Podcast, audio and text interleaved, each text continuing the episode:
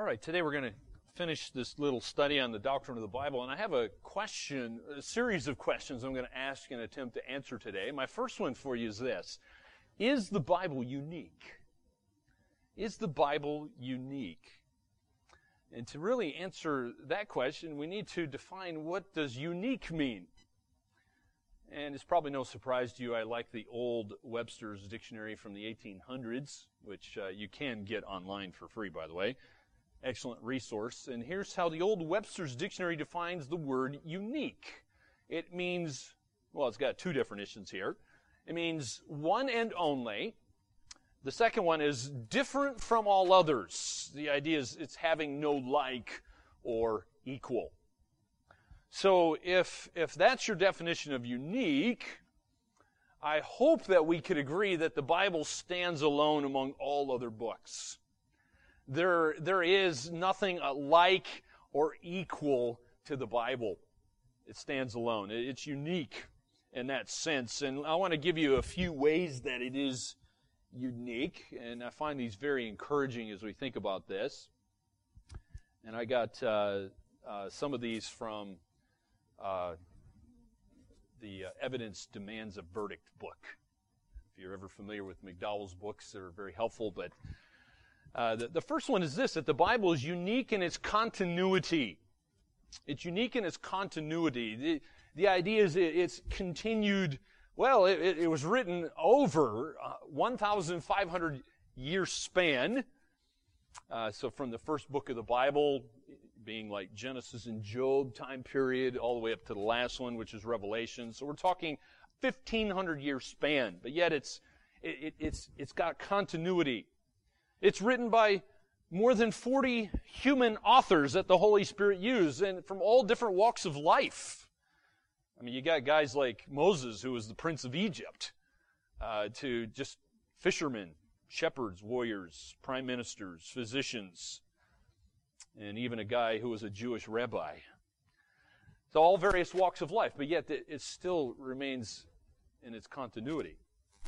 It was written in different places, of course, because God used many different human authors.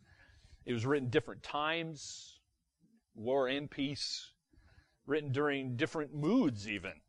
It has different moods like joy, sorrow, despair, certainty, confusion. Just, it, has got it all, doesn't it? uh, written on three different continents Asia, Africa, and Europe. Three different languages the original, original uh, manuscripts were written in Hebrew, Aramaic, and Greek. Written in a wide variety of literary styles, which we call genres. What a blessing that we have the Bible. You, you, if you like narrative, it's got it. If you like poetry, the Bible has it. If you like prophecy, the Bible has it. I mean, it, that's just to name three of the literary styles. If you like biography, romance, memoirs, songs, or parables, it's got it all. The Bible also addresses a variety of subjects. Some of them very controversial, aren't they? But the Bible helps us in, in, in these areas like marriage and divorce and homosexuality and various sins that it addresses. It helps us as parents, helps us with our virtue and, and what is authority. So, in spite of all of that diversity, the Bible presents a single unfolding story for us. Some of the theologians call it the God's redemption. His redemption of human beings, people who are made in His image. Uh, it's also been described as paradise lost in Genesis, going all the way to the last book in the Bible where paradise is restored again, where there will be a new heaven and a new earth.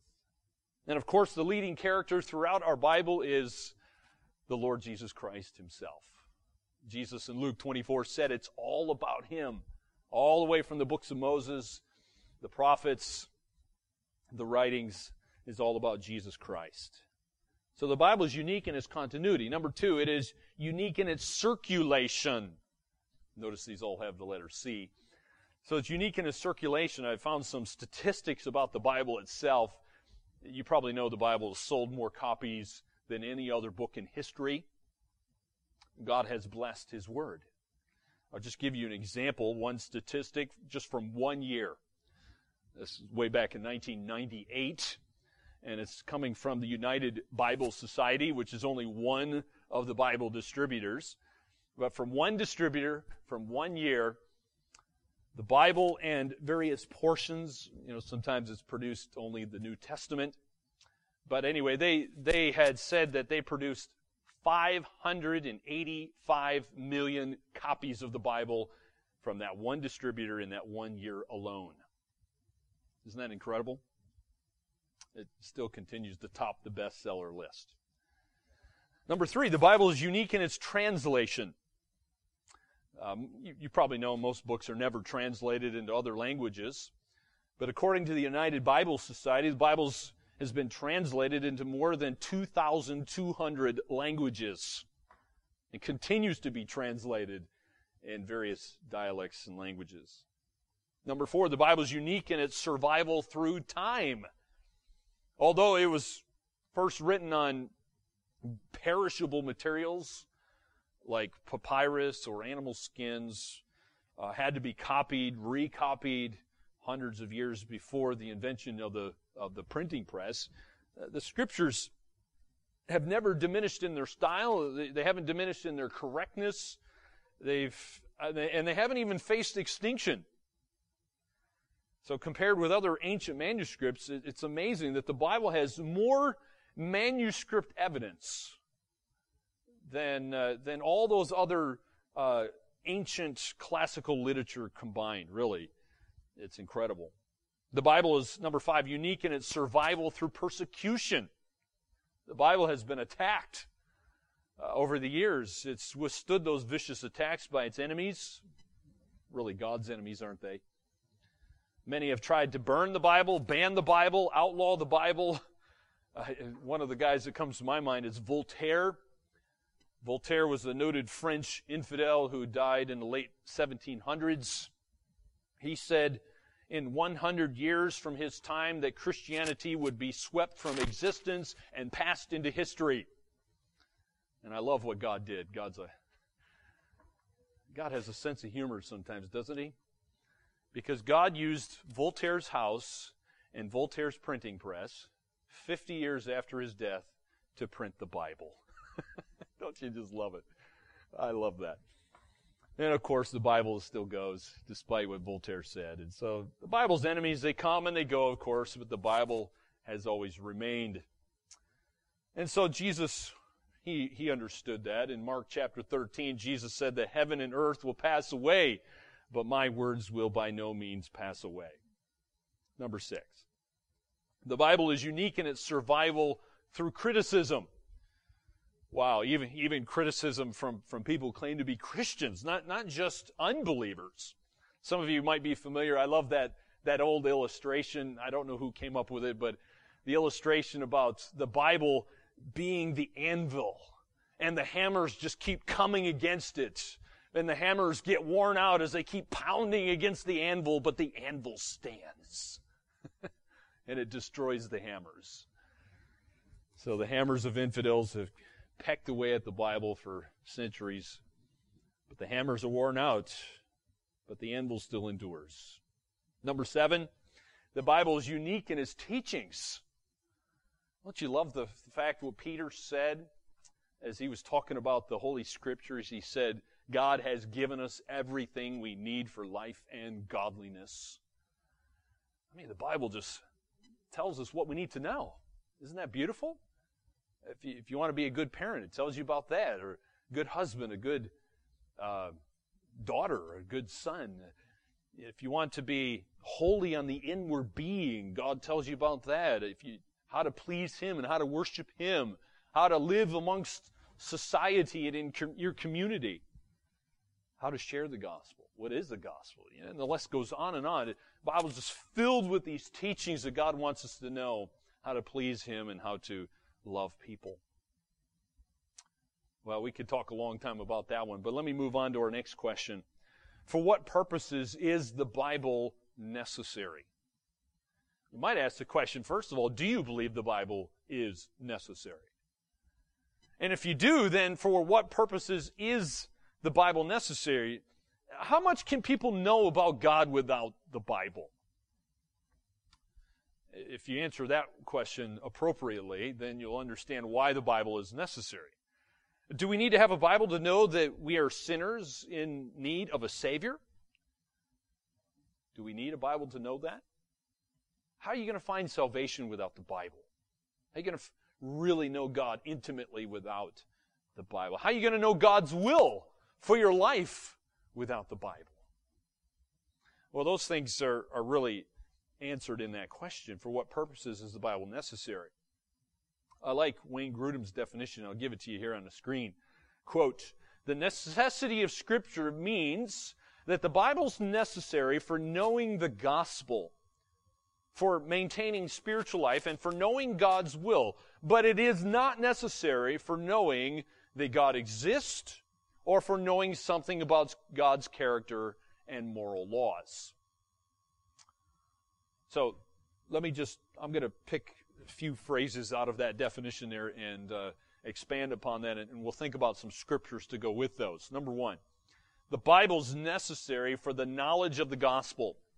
In other words, we need the Bible to tell us how to be saved, how to be saved from our sin unto God, to be saved from God's wrath to Jesus Christ. It gives us that good news. Of course, Romans 10 talks about this. Romans 10, if you're, if you're not there, look at verse 13. Romans 10, verse 13. If you don't have a Bible, it's on the screen here for you. Here's what the Bible says For everyone who calls on the name of the Lord will be saved. How then will they call on him in whom they have not believed?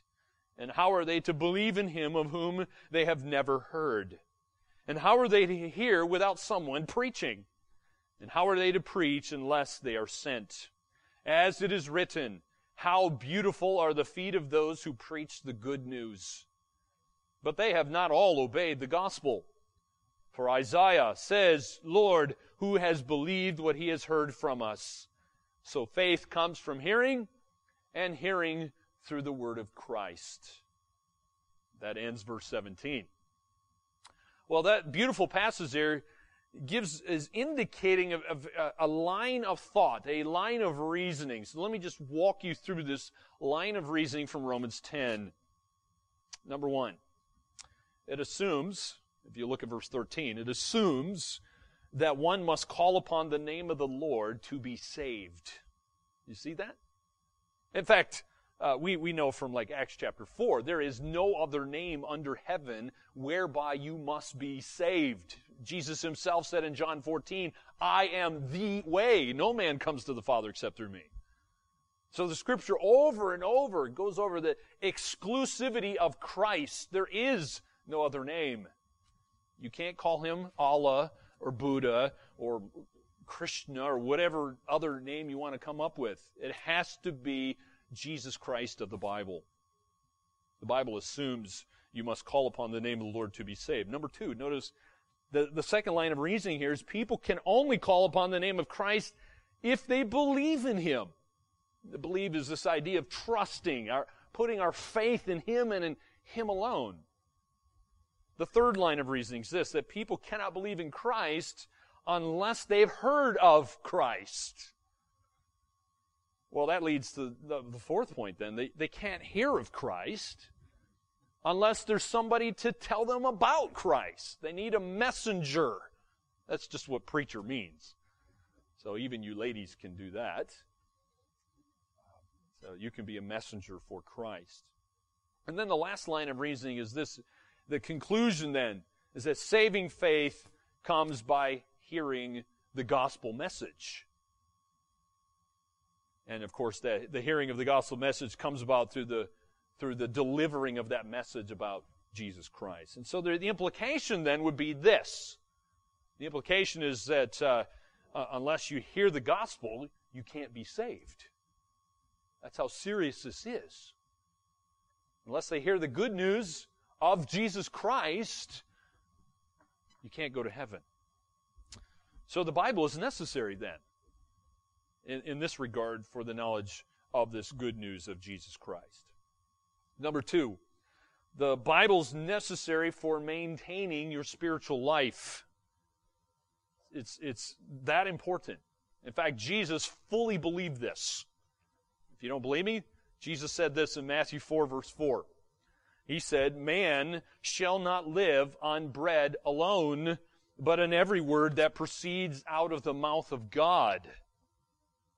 So, as important as your physical food is, Jesus said the spiritual food is even more important. So, what is, what is Jesus saying? He's, he's indicating our spiritual life is then maintained through this daily nourishment that should be coming to us from the Word of God. So, just as their physical life is maintained through daily food, well, it's the same in your spiritual life. So, if you neglect the regular reading, memorizing, meditating upon the Word of God, what's going to happen to your soul? Your soul's going to shrivel up. It's going to die. It's not going to be healthy. So let me encourage you, my friends, because we all fail. Okay, there's there's days that I fail too. All right, shame on me. I don't love God enough as I should. And so when I fail, what what should I do? Uh, I need to repent of my sin. I haven't loved God.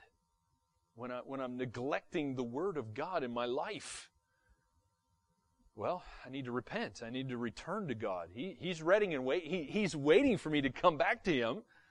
And so I need to, I need to get back in the Word and love Him and, and meditate upon His words to feed my soul. Let me encourage you to do the same. Don't give up, my friends righteous man falls seven times, but he gets back up.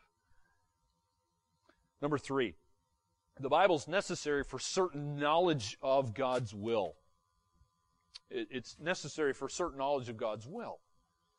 See, in the Bible, we've got clear statements of God's will. In fact, God just spells it out for you sometimes, doesn't He? He just tell you, like in, in Thessalonians chapter 5, he just says, This is the will of God, your sanctification abstain from immorality. Right? Sometimes God just spells it out obviously. Sometimes he just gives you commands. Every time you see a command in scripture, you don't have to pray about that. You know that's God's will for your life. All right? So God has not revealed all things to us, of course, but he has revealed enough for us to know his will. And so it's important then that we read and study the Bible so we know what God's will is for our life. Deuteronomy 29 29 says this, which clearly shows us that God doesn't reveal everything about himself to us, because he says that the secret things belong to the Lord our God. But the things that are revealed belong to us and to our children forever, that we may do all the words of this law. And so we should be content, by the way, with what God has revealed to us trust that God is keeping some things secret. He hasn't revealed everything about himself and his will for, for whatever reasons that he knows. We can trust him for that. And by the way, let me just, just give you a caution here. The Bible is, yes, necessary for certain knowledge of his will, but let me remind you, be careful when you read. There are, there are clear commands in Scripture that you must obey. All right, but there are also things the Bible just declares that are not commands. Let's take, for example, the book of Acts. All right, the Bible's just describing things there. All right, sometimes people take the descriptive parts of the Bible and turn them into commands. That's very dangerous. Don't do that. All right, that's a little warning to you. All right, so people get all sorts of strange ideas and say, well, the Bible commands me to wear sandals or a robe or whatever, okay? Because the Bible describes that, therefore I have to do this, right? Don't do that. So you got to distinguish the very styles of literature that you find in the Bible. Use a little discernment there. Use a good hermeneutic. All right, number four. The Bible's not necessary for knowing that God exists. So, you might ask, well, what about people who do not read the Bible? Or, or even what about those people who maybe don't even, who don't even, uh, who can't read? Or they don't have the Bible in their dialect? Well, people can obtain a knowledge that God exists. The Bible talks about this, the, the knowledge of some of God's attributes, just simply by observing them and, and, and looking at the world around them. For example, look what David says in Psalm 19, verse 1. The heavens declare the glory of God, and the firmament shows his handiwork. So when you look at God's creation around you, and, and, and people can see that no matter where they are in the world, can't they? Even if their eyes aren't working, they can still touch his creation. They can feel his creation. So they're without excuse. Notice uh, in Acts chapter 14 what Paul and Barnabas tell those Greek inhabitants about the living God who made the heavens and the earth. Acts 14 verse 16 says this, In past generations, he allowed all the nations to walk in their own ways. Yet he did not leave himself without witness. For he did good by giving you rains from heaven and fruitful seasons, satisfying your hearts with food and gladness. Notice, God said he did not leave himself without witness. His creation witnesses about himself that he exists. And so even those, by the way, who by their wickedness, the Bible says, suppress the truth, can't avoid this evidence. The evidence is screaming at them. In fact, some Bible translations say it is plain to them. They can see God's existence and his very nature in the created order. So if you have your Bibles, look at Romans chapter 1. If not, it's on the screen here for you. Romans 1, verse 19. For what can be known about God is plain to them, because God has shown it to them. For his invisible attributes, namely his eternal power and divine nature, have been clearly perceived ever since the creation of the world and the things that have been made, so they are without excuse. For although they knew God, they did not honor him as God or give thanks to him, but they became futile in their thinking, and their foolish hearts were darkened. Notice what Romans 1 is saying. Even the most wicked people on planet Earth have at least some internal knowledge. They have a perception, if you will. They, they know some things. They know that God exists. They know that there is a powerful creator. They, they probably don't know him with a personal knowledge that has saved them, of course. But all people on planet Earth, past, present, and future, know there is a powerful creator. And so there's no such thing as an atheist. Right? Atheist means just the word letter A means no theist is the word for God. So they, they don't believe in God. So according to Romans 1, there's no such thing as an honest atheist. They are suppressing the truth.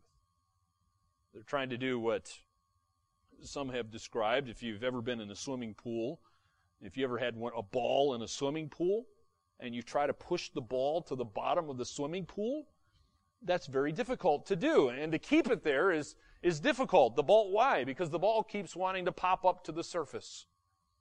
And that's the way it is with the knowledge of God. People want to suppress it. They want to push it down, out of sight, out of mind, right? But God keeps popping up in their face. And that's the way it is. Number five, the Bible's not necessary for knowing something about God's character and His moral laws. So even, even countries who don't claim to be Christian have a lot of moral laws. How, how did they get those moral laws? Like don't murder, for example. right? How about tell the truth when you're in court? You know, where, where does that sort of stuff come from? It comes from God. God's given them a conscience. He's, he's put eternity on their hearts.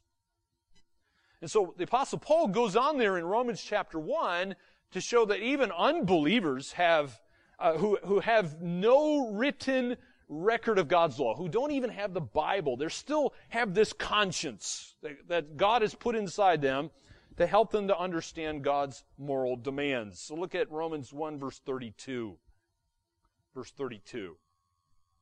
God says this, though they know God's righteous decree, that those who practice such things deserve to die, they not only do them, but give approval to those who practice them. So notice the first part there, verse 32. It says, They know God's righteous decree. Everybody does, to a certain extent. And then in verse 32, did you notice what it said of the wicked people who practice sin? Wicked people know that their sin is wrong. They know it because God's given them a conscience. By the way, you might be asking, well then, okay, God's given them a conscience. They know they're sinning. So then why do people sin? Jesus answered that in John chapter 3. Jesus said in John 3, men love, or mankind, love darkness. Why? Because they love themselves, essentially. We love ourselves. Men love darkness rather than light because their deeds are evil. We love our sin. We love ourselves. What sin does for us. That's why. And then Paul goes on in chapter 2 of Romans. He, he talks about the activity of the conscience in non-Jews or Gentiles who don't even have the written law of God. What about them? Are they without excuse? Romans 2 verse 14 says, For when Gentiles, non-Jews, who do not have the law, by nature do what the law requires, they are a law to themselves, even though they do not have the law. They show that the work of the law is written on their hearts, while their conscience also bears witness, and their conflicting thoughts accuse or even excuse them. So notice, God has written His law on people's hearts through their conscience.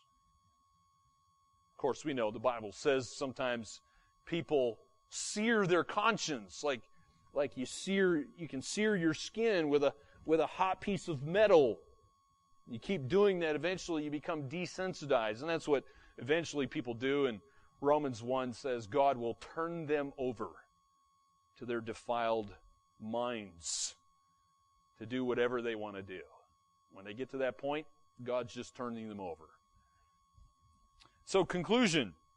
Then saving faith is always confidence or trusting God that rest on the truthfulness of God's own words. How, how is somebody saved? Where, where does saving faith come from? It comes from a trust in God. Where, and that, where does that rest? It rests on the very truthfulness of God's own words. Let's move on to a third question. Is the Bible then enough for knowing what God wants us to think or do? Is the Bible enough? In other words, this is this idea where we get the sufficiency of Scripture from. Sufficiency of Scripture just means, is the Bible enough for you? In other words, are we to look for other words from God in, in addition to what God has given us in Holy Scripture? We call this the doctrine of the sufficiency of Scripture. Let me give you a definition of this. According to Wayne Grudem, it is this the sufficiency of Scripture means that Scripture contains all the words of God we need for salvation, for trusting Him perfectly, and for obeying Him perfectly. End quote. By the way, the definition, just think about that as you, you stare at that for a moment. It, it's in Scripture alone that we are then to search for God's words. So we don't go outside that. We don't look in the Apocrypha or uh, other so-called other writings from other religions or, or wherever else you might want to get that from. We don't go looking outside the Bible. It also reminds us then that God considers what He's told us in the Bible to be enough for us. As Peter, the Apostle Peter said, God's given us everything we need for life and godliness. And then we should rejoice in the great revelation that God's given to us. Be content with what He has given to us. And so we need to, uh, what I want to do now is I'm going to give us some scriptures to kind of prove this doctrine to you, okay? Just so you know that this isn't just man's ideas. The sufficiency of Scripture is found in Scripture itself. Scripture teaches us that it is enough. Number one, point, number one to make here is that Scripture contains all the words of God that we need for salvation. In fact, look what Paul says in 2 Timothy 3:15 as he's writing to Timothy, who is a believer. He's, he's come to faith in Jesus Christ. And Paul says this From childhood, you have been acquainted with the sacred writings, which are able to make you wise for salvation through faith in Christ Jesus.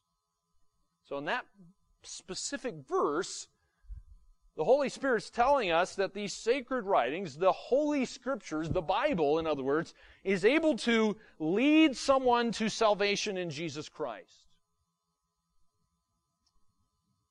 Well, let's move on. Number two. As Paul goes on in verse 16, he also tells us that Scripture is sufficient to equip us for living the Christian life. How are we going to live the Christian life? How are we going to worship God and please Him with our lives and serve Him? How are we going to do that? How are we going to know what that looks like? Well, 2 Timothy 3 16 and 17 says that all Scripture is breathed out by God and profitable for teaching, for reproof, for correction, and for training in righteousness, that the man of God may be complete, equipped for every good work.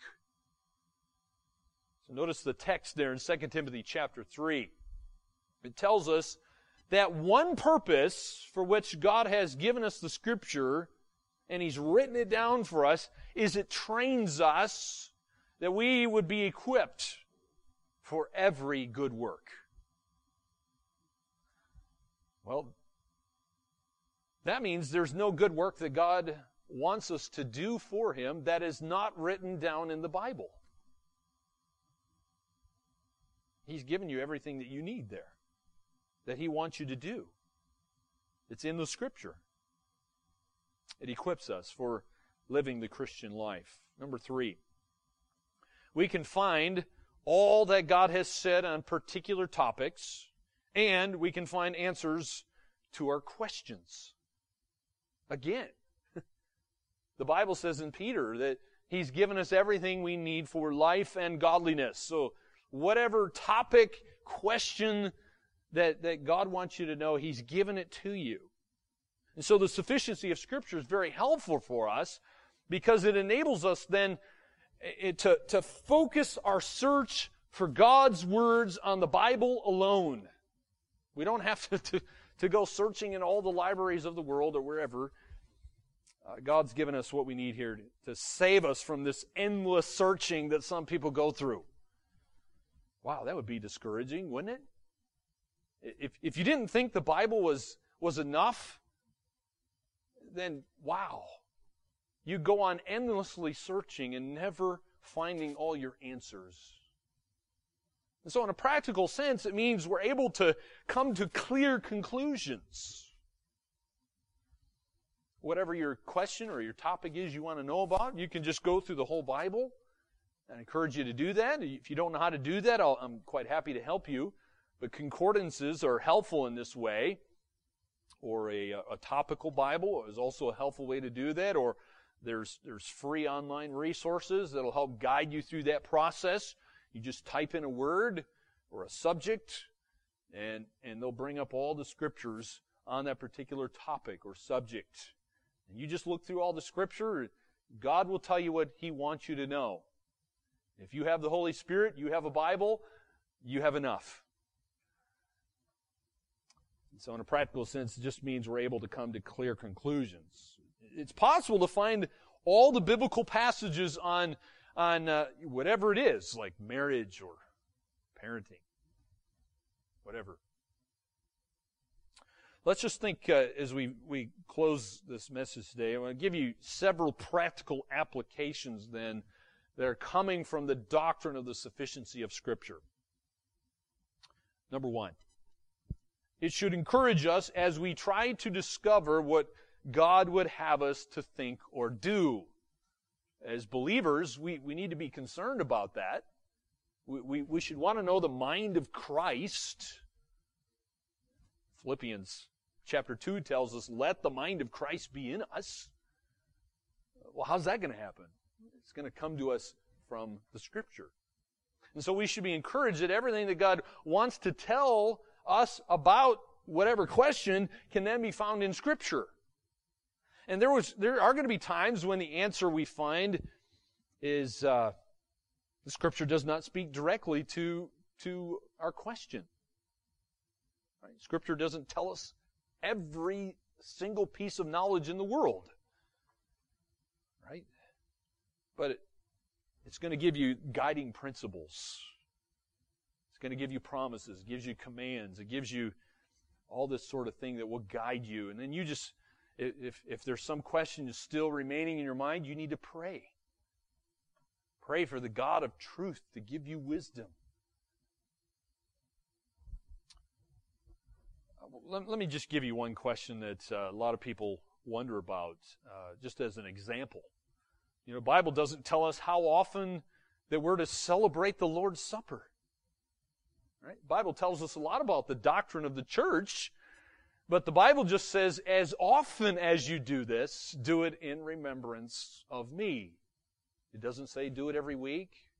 It doesn't say do it once a month. It doesn't say do it quarterly, once a year, right? It doesn't tell you that. It just says do it. Right? So, how do churches then and how do believers determine how often to celebrate the Lord's Supper? Well, just each individual church just needs to make up their own mind what to do on that, don't they? And so again, Deuteronomy 29, 29 comes into play here. The secret things belong to the Lord. Does, does God have an opinion how, on how often to celebrate the Lord's Supper? I don't know. I really don't know. But it is important that we, that we try to know the mind of Christ on this and other matters. Number two, Again, let's think about application of this doctrine of the sufficiency of Scripture. So th- this doctrine reminds us that we are to add nothing to Scripture and that we are to consider no other writings of equal value to Scripture. So here's where Revelation 22 is important to us.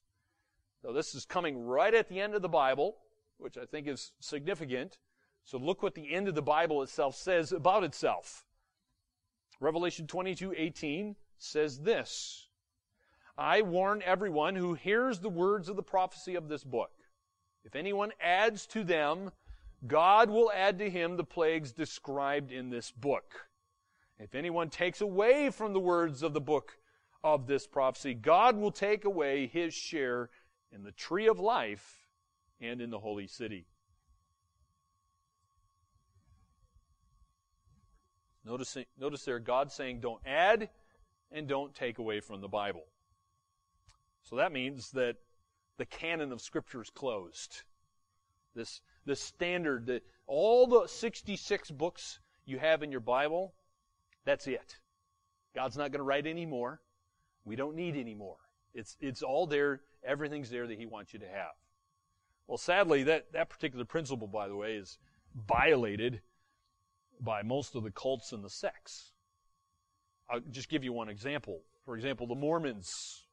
They claim to believe the Bible, but you probably also know they, they also claim divine authority in another book that their founder, Joseph Smith, supposedly has written. We call it the Book of Mormon. So they've, they've, they also give that particular book divine authority, equal at least equal to the Bible itself. And so in the process, what have they done? They've added to God's Word. And some Christians sadly make similar errors when they go beyond what Scripture says. They're making the same error that the Mormons make. And so it's important that we don't base truth on our experiences. Very dangerous when you, uh, you start becoming equal with Scripture with your experiences or even going above Scripture. Say, some people would say, well, hey, I experienced this, or I had this dream, or whatever. I feel this way about something, therefore, I know it goes against the Bible, but I'm going to go with my experience. Right? Very dangerous. You've just gone against God if you do that. So we need to base truth then on the Bible, not our experiences. Number three, the doctrine of the sufficiency of Scripture tells us that God does not require us to believe anything about Himself or His redemptive work that is not found in Scripture. What a blessing that we know we have the good news. We don't have to, to, to go searching anywhere else except the Bible to find out the good news about Jesus Christ. We know who Jesus is. We know who God is. We know the work that, that He has accomplished and, is continuing to do for us. He's written it down for us in the Bible, in these 66 books. We don't need to go looking in the Apocrypha, which is man's writings that that uh, sometimes are tried to they try to be added to the Bible. We don't need that stuff. We don't need to look anywhere else. We have everything we need. Number four. This doctrine of the sufficiency of Scripture shows us that no modern revelations from God are to be placed on a level equal to Scripture in authority. Well, the charismatic movement, sadly, claims that God's given revelations through them for the benefit of the church. And sometimes, I have a lot of charismatic friends, okay, and I, I love them dearly, but my, my warning antenna go up every time they come to me and they say, I have a word from God for you. And by the way, so should you. and so when they do that, you say, chapter and verse, please. Chapter and verse. Just take them back to the scripture, show them this is your authority, just gently tell them, I'm not going to believe it unless it's here in the scriptures. Be gentle with them. Be very gentle, loving, gracious. Let your words minister grace to them. But sadly, that's, the charismatic movement is claiming they have this new revelation that is somehow benefiting the church. They're adding to Scripture. And so we must never allow those revelations to be equal with the Bible. The Bible contains all the words of God that we need for trusting Him and obeying Him perfectly. Number five. This doctrine teaches us that nothing is sin that is not forbidden by Scripture either explicitly or by implication. Implication is just something you can, you're drawing out of the Scriptures. Explicit stuff is obvious. The implicit stuff is not so obvious. Okay, that's that's all I mean by that. What what a blessing that is. So let me just read Psalm 119. The very first verse says this: "Blessed are those whose way is blameless, who walk in the law of the Lord." So what does this blameless, blessed person look like? somebody who is living, he's walking, continually walking and living in God's law, in the Bible, in the Scripture. Therefore, we, we are not to add commands or prohibitions to those already in the Bible. Sadly, people do that all the time. That's, that's one of the things, by the way, remember Jesus had issues with the Pharisees over that very thing. Because what were they doing? They were they were taking man's traditions, traditions, and making them equal with Scripture. And sometimes those things were more important to them than the very implications of Scripture. I'll just take one, for example, so you understand this. So, for example, the Bible talked about the Sabbath.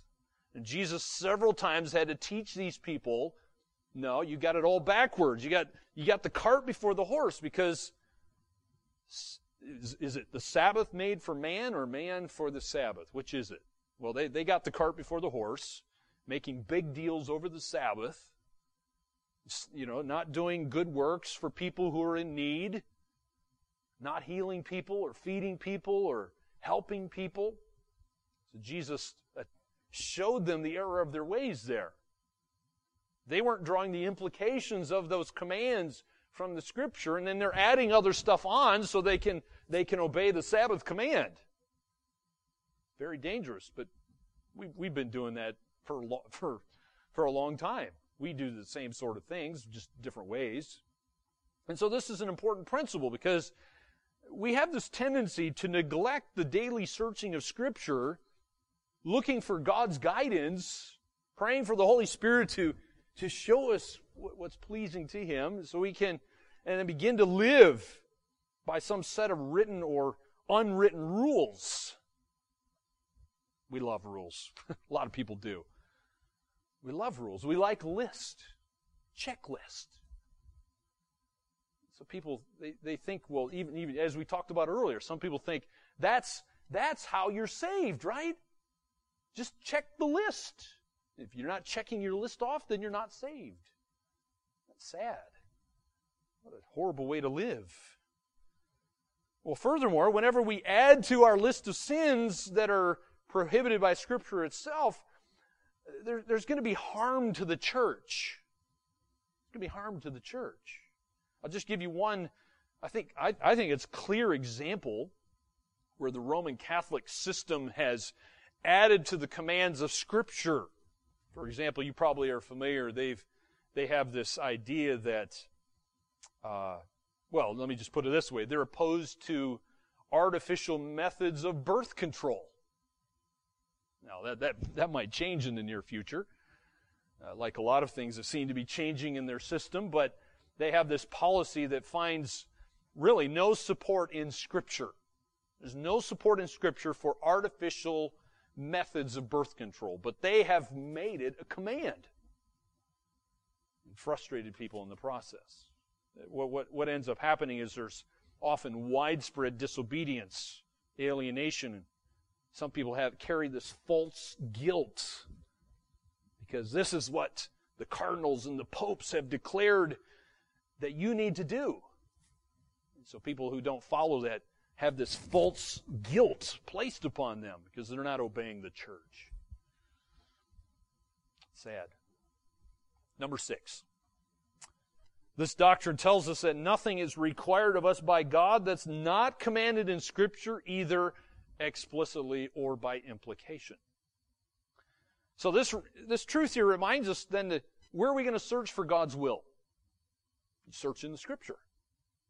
We don't have to look at our circumstances or feelings. We don't, we don't need to do what Gideon did, you know, throw out a fleece, so to speak, or uh, cast lots or whatever, you know, form you want to do. So what do you do when somebody claims to have a message from God? Or even if somebody walks up to you and say, hey, I got a message for you from God, a word. We must not assume that it's a sin to disobey necessarily a message. And so, my friend, when, when you understand this truth, it, it's going to bring you great joy and peace knowing that God, God's not going to require me to do something that isn't in the Scripture. He's not hiding His will from me. God is a good God. And so we don't have to spend countless hours seeking God's will outside of Scripture. Wow, man, I'm thankful for that. You're not going to have to be uncertain about whether or not you found God's will. If you want to know if you're pleasing God, if you're worshiping God, if you want to know how to serve God, read the Bible. So Christians who are convinced then of the sufficiency of Scripture are able to find God's will. Man, that is so comforting. And when you do, by the way, then you will agree with the psalmist here in Psalm 119. Look what he says. Verse 44 I will keep your law continually forever and ever, and I shall walk in a wide place, for I have sought your precepts. Notice the result in verse 165. Great peace have those who love your law, nothing can make them stumble. Oh, isn't that what the world wants? We all want peace. We all want peace. And God says, well, it comes to those who love His law, who love His word. Great peace will come. Number seven. This doctrine reminds us to emphasize what Scripture emphasizes and to be content with what God has told us in Scripture. Be content with what God has told us in Scripture. Now, my friends, there's some subjects which God has told us very little, frankly. Some things, there's just nothing in the Bible, okay? You know the Bible is not a science book. It's, it's not a book on geography or biology or zoology or you name it, okay? That's not the Bible. This is theology. It's the study of God. All right? So, so if you want to study all those other disciplines of knowledge, you can go read good stuff on that. All right? But God said He's given us everything we need here for life and godliness, not to study animals or biology or that sort of thing. And so, here again, Deuteronomy 29 is helpful that the secret things belong to the Lord. And so we must accept this, this truth. Accept it. Be content with that. Don't think Scripture is something less than it should be. Don't wish that somehow God has given you something else that, that, see, that He is lacking in some way to you. He's not. We should agree with the psalmist in Psalm 23, right? The Lord is my shepherd. I shall not want. We don't. We don't need, we're not wanting, not lacking in any way. By the way, one of the characteristics of many cults is they they often emphasize obscure teachings of Scripture. Again, I'll, give you an example. You might wonder, why is it that the Mormons believe in baptism for dead people? Where do they get that from? Well, they get that from one obscure verse in the Bible, which is very questionable. In case you're wondering, it's in 1 Corinthians. I won't tell you the verse. I don't want you to look at it, be distracted by it. All right, but it, there is a verse in 1 Corinthians that's very obscure. And so Mormons emphasize baptism for, for the dead based on this one verse in the Bible. It's not a command, just descriptive. But, but they do this all the time. This is very characteristic of the cults. Unfortunately, there's a similar pattern that too often occurs even amongst evangelicals. By evangelicals, I mean, I'm talking about gospel people believers. And so the doctrinal matters that have divided Protestant denominations are often over these non essentials. I'll give you an example. Protestants have divided over church government. So we get various denominations based on different styles of church government or what is the nature of Christ's presence in the Lord's Supper. Right? If you read church history, it was, it was very sad to hear that Ulrich Zwingli and, and Martin Luther divided over this very issue. These guys were so close to one another, doctrinally speaking. But they couldn't agree on the exact nature of Christ's presence in the Lord's Supper. And so they divided over that. I, I find that sad. Uh, but then there's there's all kinds of Christians who divide over other things like end times. Again, it's it's sad. But notice all those things are non-essentials. And so there's this, there's this pattern where Protestant dominations have come into being and, and, and there's still division amongst Protestants over these non-essentials. So my friends, let me remind you. These non-essential matters are important. Okay? Yes, study the Bible. What does the Bible say on church government? What does it say on baptism? What does it say on the Lord's Supper or end times? Those are important but they're non-essentials. And we need to keep that in mind. And so there, you get this very helpful saying that comes from the Reformation. that says this, in essentials, unity.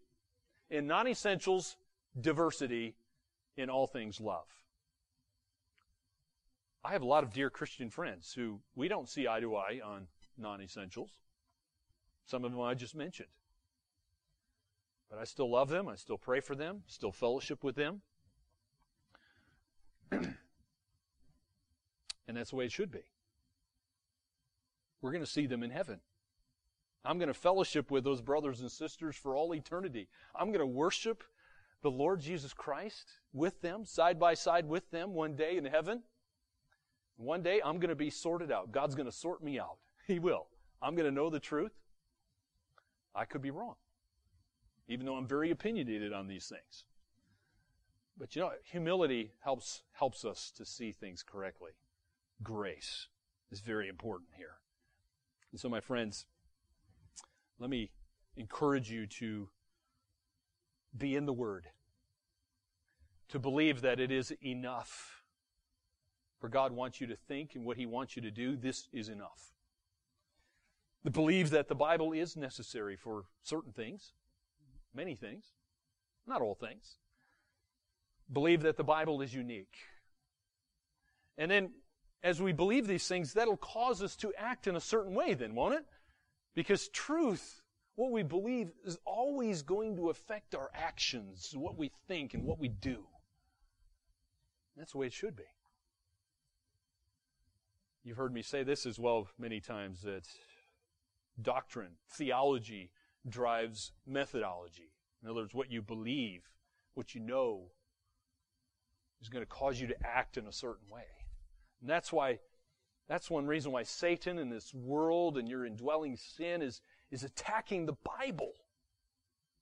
So we got to be firm in this foundation. We're going to sing in just a moment how firm a foundation. That foundation's God's words. God's words to you. He loves you so much, He's given you this word so that you would know Him. May God open our eyes we behold wonderful things from His law. let me pray. Our Heavenly Father, we're so thankful that you have given us the Holy Bible, Scripture, the words, the, the, the Word of God, in our language even, with so many beautiful resources to help us to understand it. So may we be people of this book. May this be our authority. May May we find it to be enough, everything we need for life and godliness. May we go to it to find what it is, you, how you want us to think and how you want us to, to live and behave and act. May we love you so much that we, we want to continue to grow in our knowledge of, the, of our Lord and Savior Jesus Christ. Conform us in the image of Christ through your word through the power of the Holy Spirit working within us. We pray that we be a people who, who would really, truly love you with all of our heart. Not just our heart, but our minds, our entire being. may this love spread to other people. May we want to share this word. And so we pray that you would use us. Work in our hearts so we would be a people that would grow to, to love you and to love people as we should. In Jesus' name we pray. Amen.